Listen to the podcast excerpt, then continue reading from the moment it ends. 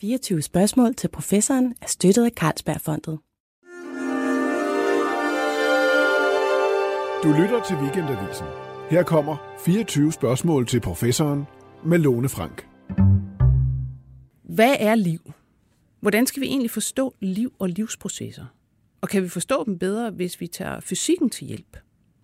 Det skal vi tale om i dag i det tredje og sidste afsnit i vores lille serie i anledning af 100-året for Niels Bohrs Nobelpris i fysik. Og jeg har besøg af to fysikere, Mogens Høgh Jensen og Mathias Helberg. Velkommen til jer. Tak. Mange tak. I er henholdsvis professor og postdoc ved Niels Bohr Instituttet. Og der forsker I i noget så biologisk som proteiner, og proteiner, der spiller hovedrollen i udviklingen af diabetes og kræft. Altså ikke noget, man normalt forbinder med hverken Niels Bohr Instituttet eller fysik. Og før vi går i gang med at forklare alt det her, så helt kort. Øhm, Måns, kan vi starte med. Liv, er det i bund og grund bare noget fysik?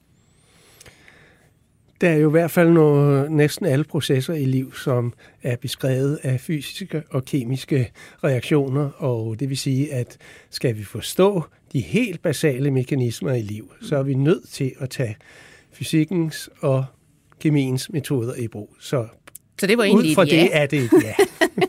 og Mathias? Øh, ja, det er jeg jo meget enig i. Øh, vi plejer at bruge den, den analogi, hvis man skal sammenligne det at læse at studere fysik med med biofysik, at øh, tidligere har, har jeg været nede på, på CERN, hvor de studerer partikelfysik. Øh, og der store bruger, accelerator. Præcis, ja. Der bruger man analogien, at, øh, at der studerer fysik, det er ligesom, at hvis man kommer som nogle aliens ned og skal se en fodboldkamp, og så finde ud af, hvad er reglerne, baseret på de observationer, man gør sig af, af spillet mm. og, og hvad man ser. Og, og det er faktisk en meget god analogi, og i forhold til den analogi, så vil biofysik være, at nu kender vi nogenlunde reglerne, altså vi kender en, en række af fysikkens love. Nu skal vi prøve at forstå, hvad er strategierne, hvormed de forskellige hold eller spillere prøver at, at opnå succes. Så på den måde så er biologi jo underlagt fysikkens love, mm. men, men i det konkurrencespil, der er, som evolutionen er, der opstår en masse fantastiske fænomener, som, som vi blandt andet studerer. Godt. Men det her med, at, at man sådan set kan på nogen måde altså reducere liv og livsfænomener og organismer øh, ultimativt til fysiske og kemiske processer. Er det en, en opfattelse, der affortryller livet? Synes I det? Det synes jeg egentlig ikke, fordi livet synes jeg, vi kan dele ind på mange niveauer og vi er nede på de helt basale niveauer i, hvordan en enkelt celle regulerer sig selv. Det er her, vi bruger fysikken og matematikken i, hvordan øh, gener og proteiner spiller med hinanden. Men øh, kommer vi op på højere niveau, som for eksempel vores øh, hjerne og, og kan man sige, hvordan øh, vi i et hele taget reagerer som mennesker, så, så er det et andet niveau, vil jeg sige. Ja, og jeg vil bare tilføje, at, at man kan jo godt have en masse byggesten, som, som fysikken beskriver, men de kan tilsammen give et virvar af kompleksitet og, og smukke ting ved, ved livet. Så, så jeg synes på ingen måde, det, det reducerer det nærmere tværtimod. Øh, det giver os en, en basis for at forstå den ja, mm. kompleksitet, der er ude ja. i naturen. Og vi skal meget, meget længere ind i den kompleksitet, I har med at gøre, som er hvad skal man sige, inde i det inderste af celler, og som vidder de er meget mærkeligt, når man begynder at folde det ud og, og se på det, altså øh, helt nede på det niveau. Men først så vil jeg egentlig lige læse en, øh, en enkelt sætning op, som er skrevet af Niels Bohr, øh, og som vi jo forbinder med partikelfysik, men han, han skrev faktisk en artikel, der hed Light and Life. Den kom i Nature. Øh, og det var i 1933. Det er altså virkelig lang tid siden. Øh, hvor han skrev følgende.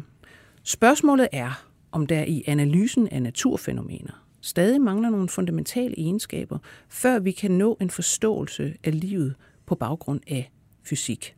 Han var faktisk meget tidligt ude med at tænke med det, på det her med, hvordan forener vi altså fysik og fysikkens love og dens metoder med det der mærkelige øh, liv. Og, og det var på et tidspunkt her, hvor der i virkeligheden var, han var også op imod det, man kunne kalde altså vitalismen at der var, der var stadigvæk nogen, der gik rundt og troede, altså vi er jo langt tilbage i forhold til, hvad biologien også vidste. Langt før DNA var opdaget, eller altså noget i den retning. Vitalisterne gik rundt og troede, at, at liv var ligesom noget, der var sådan et eller andet særligt livsprincip, hvor man netop ikke bare kunne reducere det hele til, til fysik. Men, men det er Bor egentlig inde på, at det, det må vi sgu nok kunne, hvis vi faktisk gør det rigtigt. Altså, og Mogens, du øh, hvad der har siddet på Bohr meget længe, og, og hvad der interesserer dig jo også meget for Bor som sådan. Altså, øh, var han meget specielt med hensyn til det her, altså at han kunne se meget tidligt, at jamen, fysikken kan noget i forhold til også det her med at studere livsprocesser?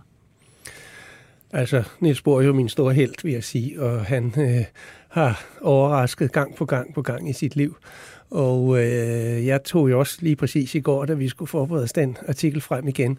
Altså allerede i 1933, kan man sige, hvor kvantemekanikken faktisk overhovedet ikke er færdigudviklet, hvor han sidder på Blejdomsvej med alle de vigtige folk som Schrödinger og Heisenberg og så videre, ja, så begynder han at kigge i nye retninger og allerede tage, begynder at tænke på det, øh, hvordan øh, kan man sige fysikkens principper øh, kan bruges til at beskrive liv. Jeg synes, det er vildt imponerende. Mm. Og øh, han fortsatte jo så senere faktisk, da, nu nævnte du præcis Lone, det var langt inden DNA, men han indså jo så, hvis vi lige hopper øh, 20 år frem, at i 50'erne og 60'erne, at øh, der begyndte forståelsen øh, langsomt, at DNA er kommet frem, og det indså Niels Bohr jo var en kæmpe øh, kan man sige, forståelse og begyndte at forstå generne, og han havde jo Jim Watson senere, opdageren af DNA. Ja, altså på, Watson og Crick var de to, der, der opdagede ja, DNA-struktur ja, i 53. Og, og han var jo på Bohr-instituttet øh, der i slutningen af 50'erne, og mm. øh, øh, det viste, hvor, hvor, hvordan Niels Bohr endnu en gang mm. i mange, kan man sige, øh, ting i sit liv har han set, set fremad, og det er vildt imponerende. Ja.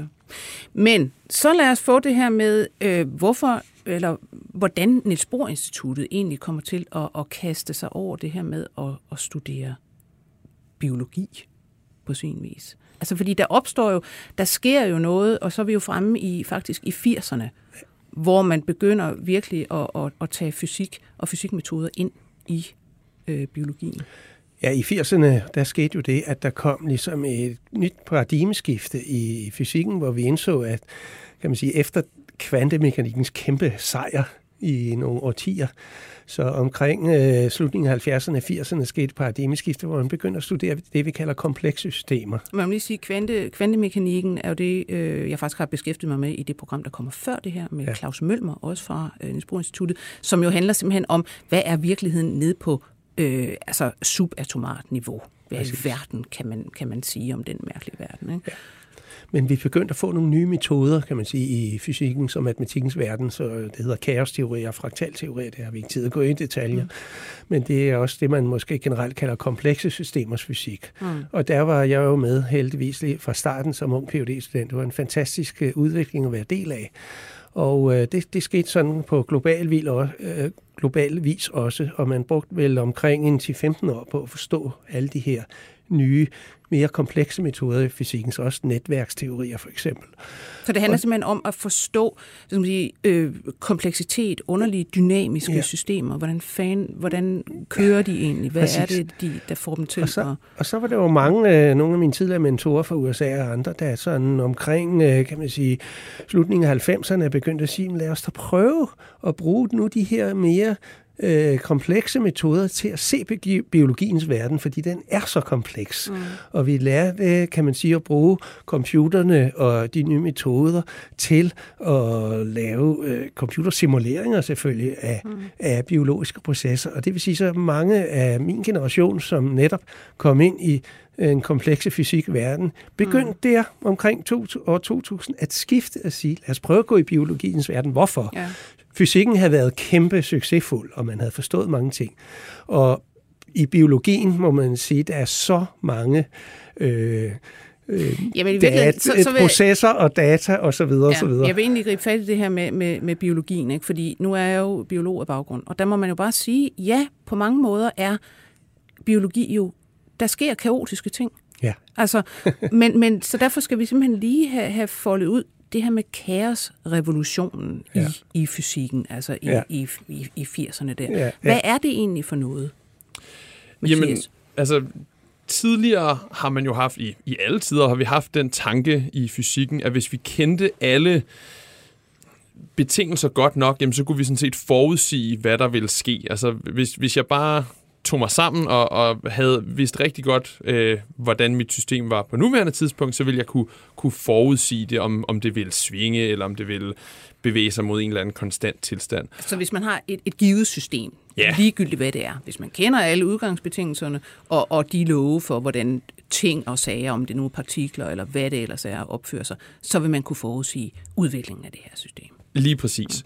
Og, og der er det, det er faktisk øh, den, den store franske fysiker og matematiker Poincaré, der allerede i, i 1903 øh, forudsiger, at der kan også være en, en ny type dynamik, det der hedder kaos. Mm. Øhm, og det bliver så først rigtig påvist af, af Lorentz i, øh, i 60'erne, hvor, hvor han ved computersimuleringer ser det her, den her underlige dynamik, der, der hvis man kigger på den, så ligner det lidt svingninger, eller det vi kalder oscillationer, men det er med meget varierende øh, amplitude, altså højde og, og varighed mellem amplituderne, det er en, en periode, øh, som, som man har et helt spektrum. Og det, som der er det meget grundlæggende anderledes, øh, anderledes ved, ved kaos, det er, at vi kan ikke forudsige øh, fremtiden, hvis vi, hvis vi har nogle begyndelsesbetingelser, der nogenlunde fremtid, forudsiger, altså nogenlunde beskriver, hvor vi er nu, mm. så vil de i løbet af lidt tid fuldstændig divergerer. Vi plejer at bruge det som øh, en analogi til, det er derfor, man ikke kan forudsige vejrudsigten for eksempel, yeah. mere end en uge frem i tiden, fordi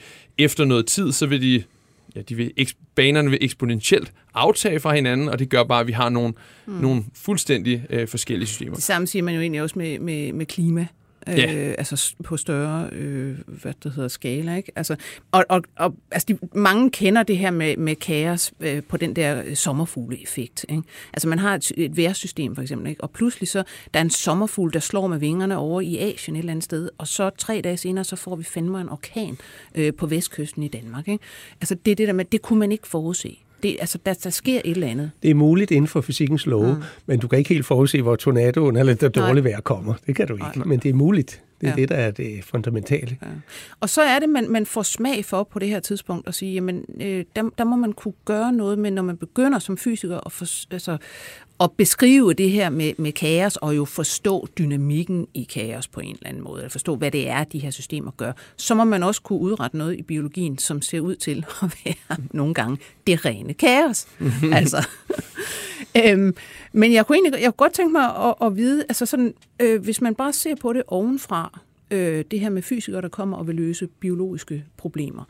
Hvad for nogle øh, problemer vil det typisk være? Altså, hvad for nogle problemer har fysikere rundt omkring sagt, hey, det her, det, det kan vi vist gøre noget ved? Lad mig starte med at sige, at det egentlig været lidt kontroversielt, for mm. det er ikke alle biologer, der synes, at vi fysikere og matematikere skal komme rendende mm. ind i jeres felt. Så der har været, jeg har været til mange konferencer, hvor der har været interessante diskussioner, skal vi sige det, ja. mellem den biologiske approach og den mere fysiske approach. Men øh, som vi startede med at sige, Lone, så er de helt basale processer jo fysikken og kemi, øh, kemiens mm. øh, love, kan man sige. Ja. Og dem har vi så også ligninger for. Dem har vi så matematiske ligninger for, så vi skal absolut, absolut huske matematikken her. Men når så, du siger de basale processer, hvad er det så for eksempel, ja, vi det er jo netop for eksempel, som Mathias og jeg studerer rigtig meget, hvordan gener og proteiner vekselvirker inde i cellekernen, ganske enkelt. Mm. Hvordan er det sådan, at nogle transkriptionsfaktorer kommer ned på DNA'et og producerer nogle, øh, øh, aflæser nogle gener og producerer nogle proteiner, som så kobler til andre proteiner, som laver det, vi kalder det genetiske netværk. Og det er så noget, som vi præcis laver fra morgen til aften og prøver at tegne op, hvilke øh, proteiner og hvilke gener vekselvirker med hinanden, og det kan blive et meget kompliceret, komplekst netværk. Og så er det så, at vi går ind og siger, nå ja, men altså, nogle gener, nogle proteiner virker positivt på andre proteiner, nogle virker negativt, og så skriver vi simpelthen de matematiske ligninger op der. Mm. Og det er helt klart et nybrud, øh, kan man sige, også, men det er jo selvfølgelig også, fordi vi kender nu genetikken helt utrolig godt, apropos hvad vi snakkede om før. Men, men øh, jeg tænker på sådan en, en ung mand som dig, Mathias, der kommer ind, øh, du studerer fysik. Hvad er det, der tiltrækker dig øh, til øh, livsprocesser? Hvordan finder du ud af, når jeg vil faktisk over i det her biofysikområde? Jeg synes, det er nogle utrolig spændende og meget grundlæggende spørgsmål, vi kan beskæftige os med, vi kan arbejde med. Øh, lidt sat på spidsen, så, så meget af fysikkens sejre har, har været, at man enten har studeret meget få partikler, der interagerer. Det kunne også være jorden og solen, der interagerer, men, men et, et problem eller, eller uendelig mange, som man gør ved, ved termodynamik og varme. Men i biologi, der er vi i det, i det spændende felt midt imellem, hvor der er meget, mange fluktuationer også, øh, der, der gør det rigtig spændende at, at beskrive med matematik. Et, et særligt eksempel for mig, der i løbet af de sidste fem år har, har virkelig øh, vokset, og øh, det er, hvordan celler kan bruge faseovergangen, det vi kalder for dråbedannelse, til at, at regulere og, og hvad skal man sige, fordele, hvorhenne i cellen mm. man har forskellige proteiner. Det, jeg synes lige, vi skal simpelthen øh, bryde af der, ikke? fordi det er lige præcis, hvor jeg tænker, altså som, som biolog, ikke? eller som måske almindelig lægmand, så sidder man netop derude med sådan nogle fornemmelser af, Jamen, vi, vi har masser af øh, celler i kroppen, ikke? Altså, og, og øh, problemerne med hensyn til, hvis man for eksempel skal forstå, lad os sige, kræft eller øh, diabetes, øh, og det er jo sådan nogle problemer, I basalt set arbejder med i virkeligheden, så, så det, man prøver at finde ud af, okay, hvilke nogle proteiner og gener øh, har med det her at gøre? Og det er jo sådan meget overordnet. Så kan man finde nogle, nogle gener, for eksempel øh, P53-genet, der har noget at gøre med, øh, hvad det hedder, får man kræft, udvikler man kræft, eller gør man ikke, fordi det kontrollerer, eller er med til at kontrollere, hvordan celler deler sig, og hvor meget de deler sig, alt sådan noget. Og så sidder man og tænker sådan, jamen, jeg kan vide, hvor det foregår jo et eller andet sted derinde. Ikke? I sådan, der er sådan lidt black box over det. Altså, ja, inde i cellen, så, så sker der noget, og det her P53 er der, og, og pludselig så er der for lidt af det, og så begynder cellerne at dele sig for meget, eller hvad det er. Men det, I så begynder faktisk at gøre, det er sådan at gå altså helt ind i, lad os sige, altså skal jeg holde på sådan en celle på en eller anden måde, altså se på den, hvad er det egentlig, der foregår sådan helt inde omkring? Vi har DNA'et, som, som ligger øh, foldet meget kraftigt sammen for at kunne være inde i cellekernen. Og så er der nogle øh, proteiner, der sidder og skal sørge for, at der kommer hvad skal man sige, noget information ud fra det her genom, de her gener, og bliver til nogle proteiner, der så gør noget i cellen. Øh, og som du siger, så er det meget interessant for dig med den her faseovergang, ikke? fordi man har åbenbart noget dråbedannelse inden omkring det her DNA. Ikke? Og det er jo sådan noget, øh, man siger, okay, så er vi fandeme langt inde. Altså, så, så prøv lige at forklare, vi er inde, øh, vi står nede på DNA'et og kigger, og så er der, øh, der sker faktisk noget brud på det her DNA. Ja, det, det er jo et af livets mest fundamentale øh, problemstillinger, det er, at man har noget information i sit DNA, og det går relativt ofte i stykker. Ja. Det vi kalder et, øh, vi, vi studerer især det, der hedder dobbeltstrengsbrud, hvor hvor det går helt øh, fra hinanden. DNA-molekylet, altså kromosomet, går simpelthen fra hinanden. Lige præcis. Det er noget skidt. Og det, det, det er jo det er alt afgørende, at man kan reparere det. Fordi hvis man ja. ikke reparerer det, og man bare deler sig videre, mens man har skade, så ja. får man det, der hedder cancer. Ja. Øh, og man kan sige, at de her skader, de, de sker jo sådan set, de sker hele tiden. For eksempel altså i vores hudceller, ikke? de bliver jo hele tiden ramt af ultraviolet lys fra solen. Så der, der bliver simpelthen slået hul på, øh, altså på DNA-strenge hele tiden. Og sådan er det også i andre celler på grund af kemien inde i cellerne. Så det skal simpelthen, der skal hele tiden foregå en reparation. Det kan man godt regne med. Der ja, foregår når, reparation hele tiden. Og når cellerne skal dele sig, det er jo også en, en proces, hvor der tit kommer til at være nogle, nogle ja. ting, der er gået i stykker, men så skal sørge for at reparere. Så ja, det, det sker virkelig hele tiden. Mm. Og det, det, som, øh, det, som vi så øh, forskere har været med til at opdage, det er, at omkring det sted, hvor der er sket en, en DNA-skade, så, så danner cellen en, en dråbe, man kan forestille sig det ligesom olie i eddike, øh, sådan der er to flydende væsker, men, men den ene kan, kan danne en dråbe. Og i sådan en dråbe, der kan man simpelthen opregulere alle de proteiner, som man har brug for, for at lave reparationen mere, mere effektiv og, og af højere kvalitet. Og det er helt afgørende for, at, øh, at man kan ja, holde sit DNA øh, uden skade, og dermed en af de grundlæggende mekanismer for, at vi kan undgå, at vi, vi udvikler cancer. Og det er jo, kan man sige, det er jo, det er jo en, netop en, en, en fysisk proces, altså at forstå for eksempel dråber, forstå væskers øh, opførelser, øh, eller den måde, de opfører sig på. Øh, og så, så finder I så ud af også, øh, hvad det hedder, at, at der foregår en underlig dynamik med nogle af de her proteiner. Altså sådan en, en kaosdynamik på en eller anden måde. Hvad, hvad er det for nogle projekter, I har gang i der? Jamen, vi, vi, har, vi har gang i mange projekter, så, så lige som med det her dråbedans, jeg vil du lige gerne vende tilbage, Lone, til, øh, til det huden, ikke? fordi ja. når vi også sidder her i studiet, får vi masser af DNA-skader, specielt ja. de enkeltstrengene. Ja. Men, men vi ved jo alle sammen, at huden skaller af og til, ikke? så mm-hmm. der er masser af celler, der slår sig selv ihjel, hvilket er jo sundt, fordi hvis nu er en skade, ja. så enten skal den repareres, eller også skal den slå sig selv ihjel. Ja, fordi hvis der, det, den skal slå sig selv ihjel for ikke at blive en kræftcelle. Præcis. Ja. Så det er de to sunde, mm. øh, kan man sige, reaktioner. Det er reparation, prøve at reparere. Øh, hvis ikke jeg kan reparere mig selv, så er det selvmord. Så er det selvmord. Som hedder apoptose. Apoptose, netop. Mm. Men altså, øh, det som jo vi har, øh, folk har observeret, er, når du har de her DNA-skader, så oscillerer det her P53 op og ned. Altså det det her protein, øh, det, det, det, det svinger i koncentration. Kon- Pludselig er der meget, så er der lidt, ja, så er der præcis. meget, lidt. Og det, som øh, virkelig vi arbejder på på det sidste, er, at så, øh, så når P53 er høj, så dannes dråben, dråben sig med et masse af de her øh, repair-proteiner, som man siger, så prøver at, at, at, at kotte DNA'et og sætte sammen og gøre videre. Det er så ikke sikkert, det lige sker. Og så, så falder P53 ned igen, og så opløses dråben. Mm. Så bliver P52 øh, høj igen efter fire timer måske, så samles dråben igen og prøver at reparere.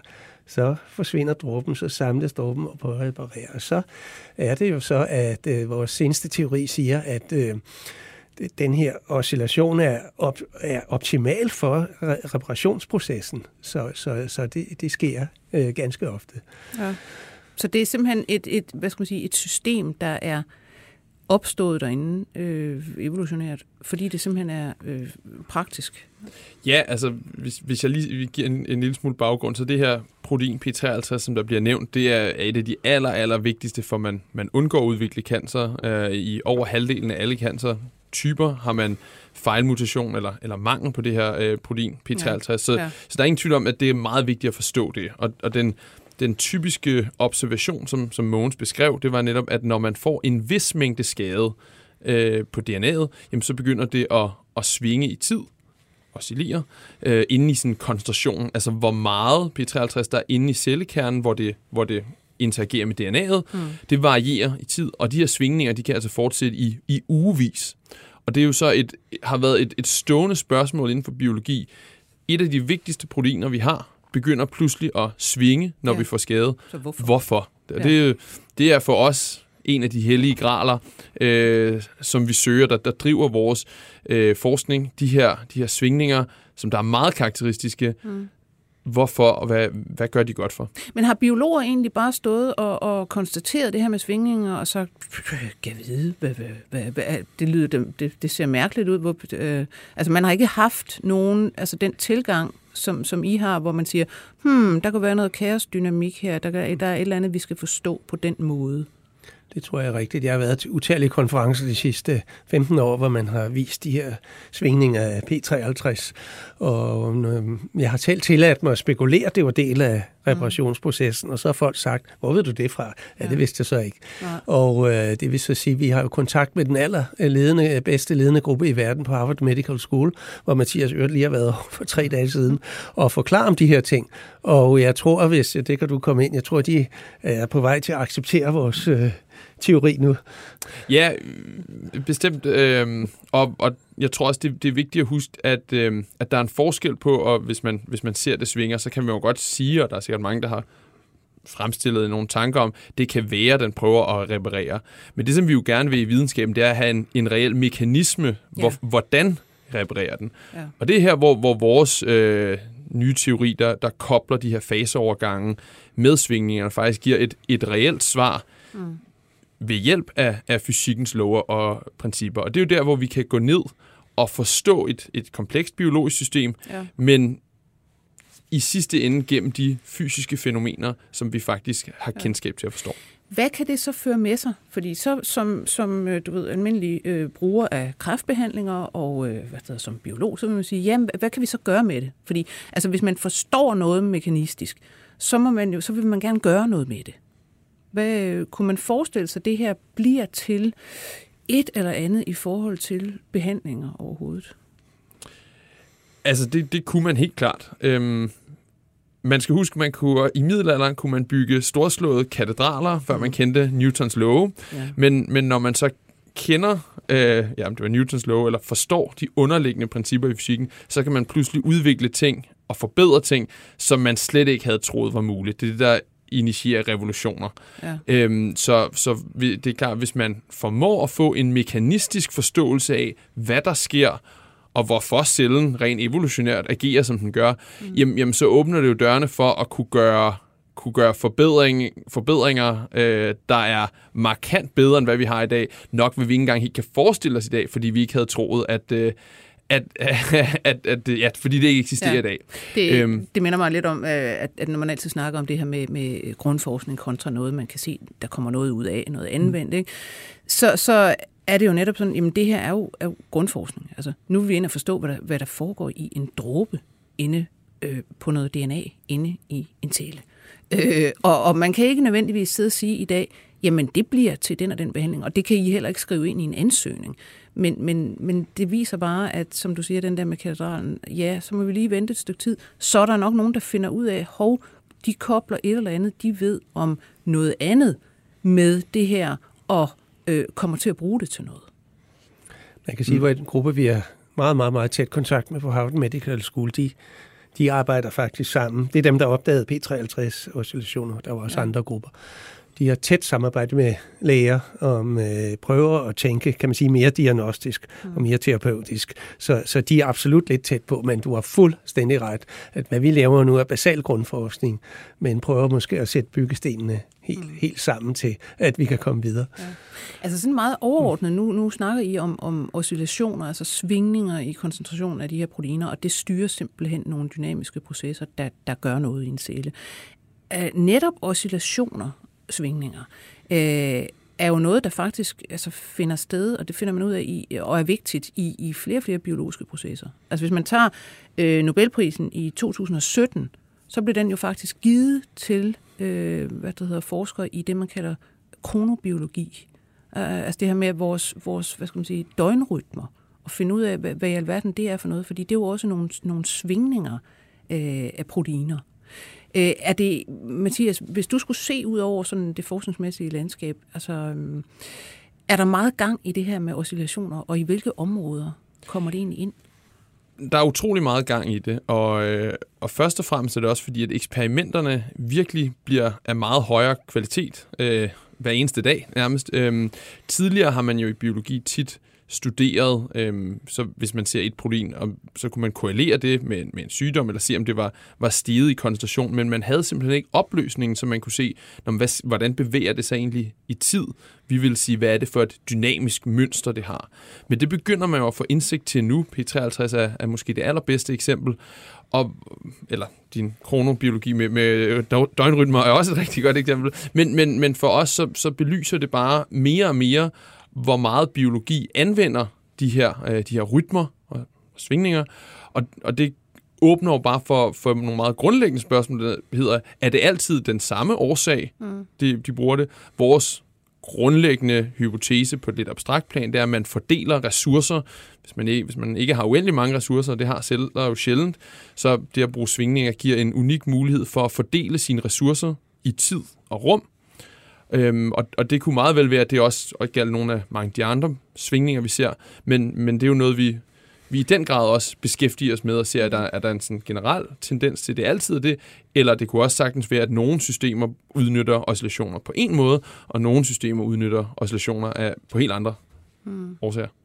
Og så vi går lidt ind i matematikken og fysikken, så har vi fantastiske metoder til at beskrive svingninger og oscillationer. Virkelig elegante, noget jeg underviser i hvert år, elegante teknikker, som vi så direkte bruger på de her modeller, vi skriver op for, for hvad der sker inde i cellen. Mm.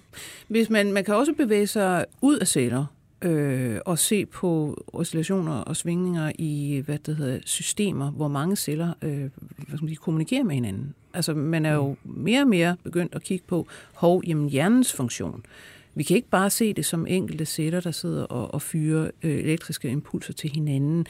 Det har også noget at gøre med cellenetværk, som er i, altså står i forbindelse med hinanden og hele tiden hele tiden har nogle, nogle svingninger kørende. Altså hvis man kigger øh, på et, øh, et EEG, sådan hjernebølger, så er det jo i virkeligheden, man skal forestille sig, nogle, der sidder nogle netværk af celler og vum, vum, vum, altså laver sådan nogle svingninger.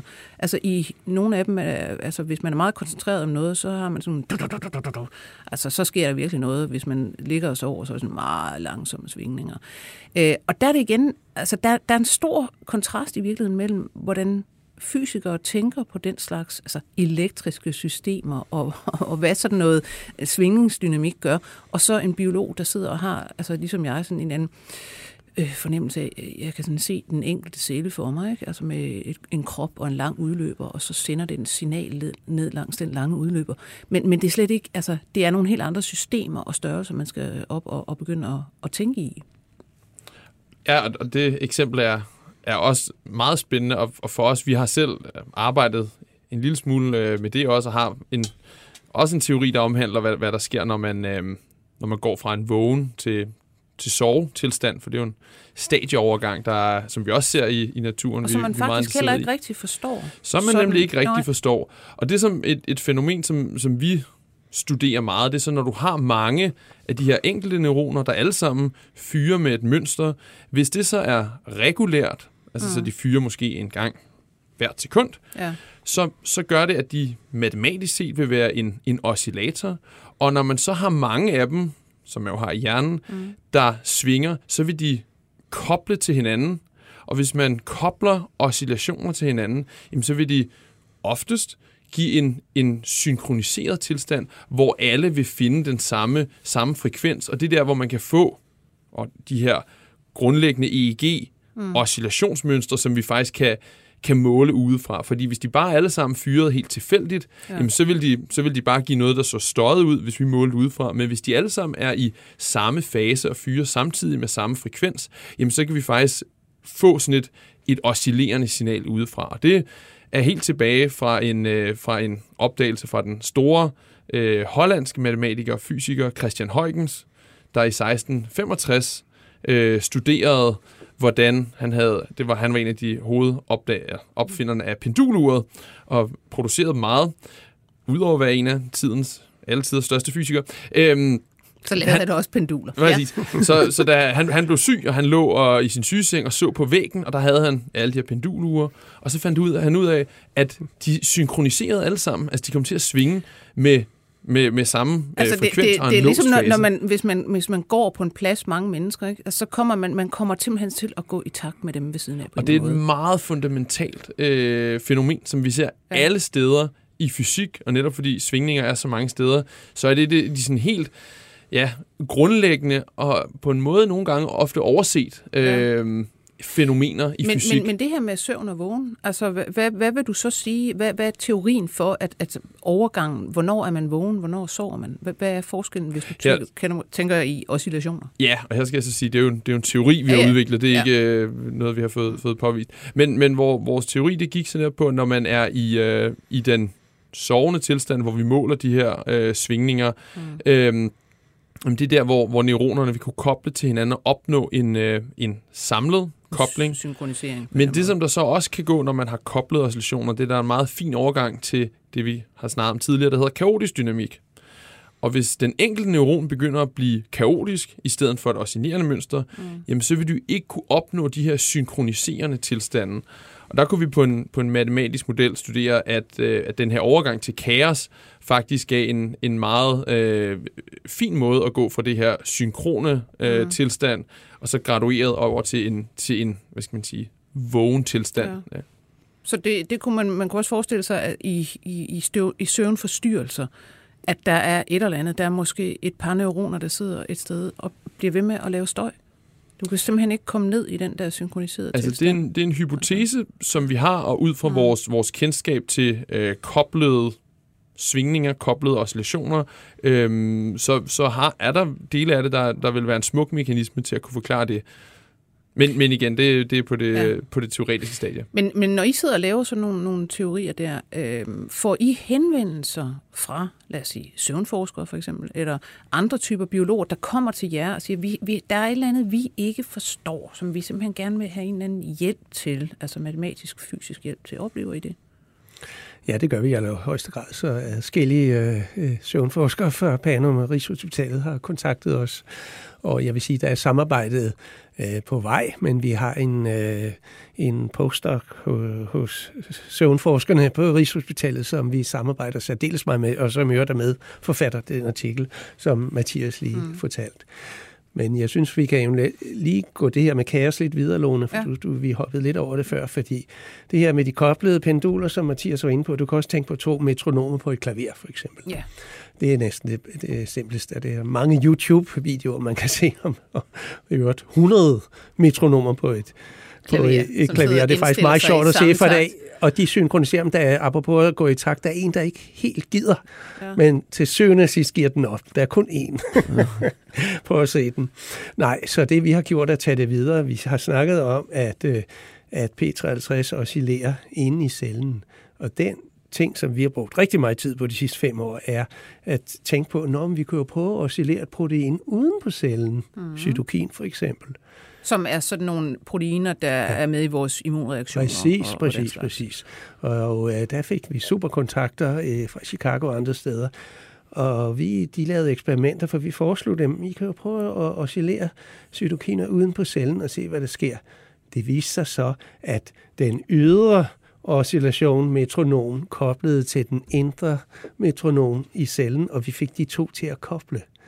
Helt utroligt. Så fuldstændig på samme måde som de to øh, øh, uger hvis du har en celle, øh, pøser noget cytokin ned over den sådan med, med pulser, periodisk. Med periodisk, Præcis. Ja. Så vil den begynde at hvad skal man sige, altså producere Ja, så kobler også, den jo til nogle, øh, nogle andre processer. Andre processer i cellen og går ind i selve cytoplasma, går ind i cellekernen, og så kan vi så se, at oscillationen af P53 kobler til den øh, udefra. Ja. Det er jo helt utroligt. Det vil sige, så kan vi styre. Og det vi så har gjort er at sige, nå, jamen vi ved præcis, hvordan fra matematikkens øh, øh, og fysikkens love, hvordan de her to øh, koblede svingninger opfører sig, og vi ved, ja. at hvis, hvis vi kobler dem lidt øh, stærkere og stærkere, så skal der komme en kaotisk tilstand. Ja. Og det har vi så sagt øh, præcis lavet model på, og vi er ved at få vores eksperimentalister ude i verden til at, at tjekke det, at så er der nogle gener, hvis det er kaotisk, der producerer mere, og andre gener, der producerer mindre, hvis de to koblede oscillationer opfører sig kaotisk. Så man har i virkeligheden man har nogle gener, der på en eller anden måde er programmeret til, hvis der bliver kaos, ja. så skal du lukke ned, og nogen er programmeret til, at hvis det bliver kaos, så skal du i gang med at Præcis. producere. Men hvordan, når du siger vores eksperimentalister, hvad, hvad gør de her stakkels eksperimentalister? Hvad, hvad eksperimenterer de, de med? Er det enkelte celler de, i skåle? Jeg kan fortælle dig, at de arbejder hårdt, så vi har, jeg kan godt sige vi har sagt Harvard Medical, vi har Beijing, og vi har Taiwan. Det er dem, vi snakker med faktisk ugenligt. Ja. Hvad har de? Du kan jo sagtens have enkelte celler syreraske. Det er det, de har. Ja. Nede så, i en petriskål. Ja, Eller? faktisk uh, lidt andet. Ja. Og så, så kan du jo lave forskellige tags på, som lyser op. Det ved jeg ikke. Uh, grøn, det kan lyse grønt, det kan lyse rødt osv. Altså, det du, jo, ja, du kan simpelthen mærke ja, nogle proteiner med kan nogle selvlysende nemlig, ting. Nemlig, og det er jo et fantastisk redskab. Ja. Det, som de fleste gør, det er, du kan bruge petriskål, men du kan også have det inde i et mikro flowkammer, som det hedder, hvor du sætter cellerne, mm. og så kan du strømme for eksempel den her cytokin igennem. Mm. Og så er det jo rigtig, rigtig smart, hvis du først får dem til at oscillere de her celler, så kan du oscillere cytokinet igennem det her strømning, igennem den her lille, lille kanal. Og det kan de gøre til en præcision, du ikke ja. drømmer om. og så kan du simpelthen så kan du se, hvis, hvis dit P53 inde i cellen er mærket med noget rødt fluorescerende, ja, så lyser ja. det op, woo, præcis, og ned igen. Præcis, uh. præcis, præcis. Det er ja. præcis det, de gør. Ikke? Ja. Og så kan, så kan du jo se, om den her svingning, vi sætter på udefra, kobler mm. til den inde i, eller den ikke gør. Og jeg vil jo ikke sidde og snakke om det her, hvis I ikke gjorde det. Nej. Men det gør de lige præcis. Og det har vi haft kæmpe succes med øh, de senere, Mathias og jeg. Og øh, fuld gang. Øh, vi har min, vores super phd student her på Harvard nu, og præcis ser på det her. Og hvis det var bare i forhold til, hvordan de, de stakkels eksperimentalister, eksperimentalister arbejder. øhm, jamen så, øh, så er vi så heldige, at vi har et, et fra et videnskabeligt synspunkt rigtig godt samspil mellem, at der nogle gange er, hvor de har lavet en eller anden observation, ja. som de så kommer til os og siger, kan vi forstå den gennem teori? Ja.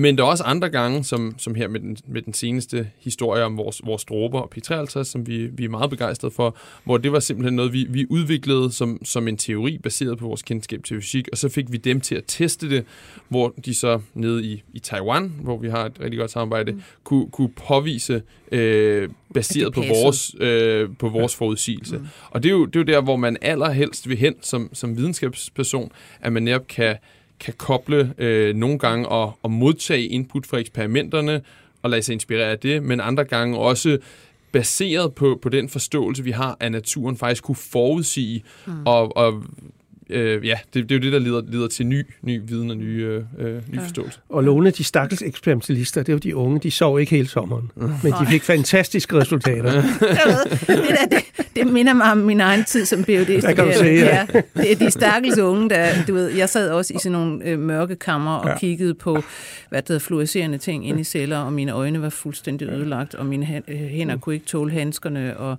men sådan var det bare. Ja, og jeg, over, jeg overdriver faktisk ikke. Nej. Her til sidst øh, tænker jeg, at øh, hvad det hedder, øh, hvis I kan rise op sådan ret kort, hvis I netop ser ud øh, i verden og på det her område øh, biofysik, øh, eller koblingen af biologi og fysik, er der nogle ting, som I ser sådan på horisonten, hvor I siger, der, der er noget, hvor øh, sige, nogle biologiske problemer, øh, som, som fysikere kommer til at interessere sig for? Eller er begyndt måske? Altså, hvis, hvis vi starter helt fundamentalt, nu har jeg nævnt de her dråber med faseovergang, det er et meget øh, hot emne for tiden, fordi de giver netop selv en mulighed for at lave fordelinger af materialer i rummet. Øh, så, så der er, der er virkelig mange anvendelser, og en, et specielt spørgsmål, øh, som er et af de mest fundamentale spørgsmål i, i min bog, det er netop, øh, hvordan livet opstod.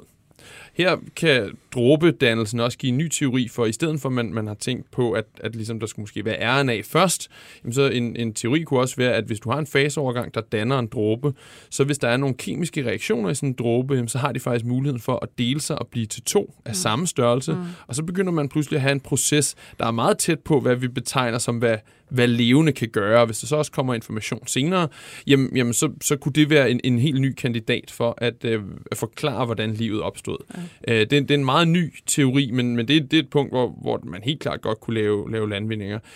Ellers det vi, det, vi snakker epigenetik, hvordan at man kan regulere sit genetiske materiale og nedarve det, øh, der, der tror jeg også, at fysikkens øh, love øh, kommer til at, mm. at spille meget ind og kunne, kunne give forklaringer, hvad tidligere ikke havde. Mm.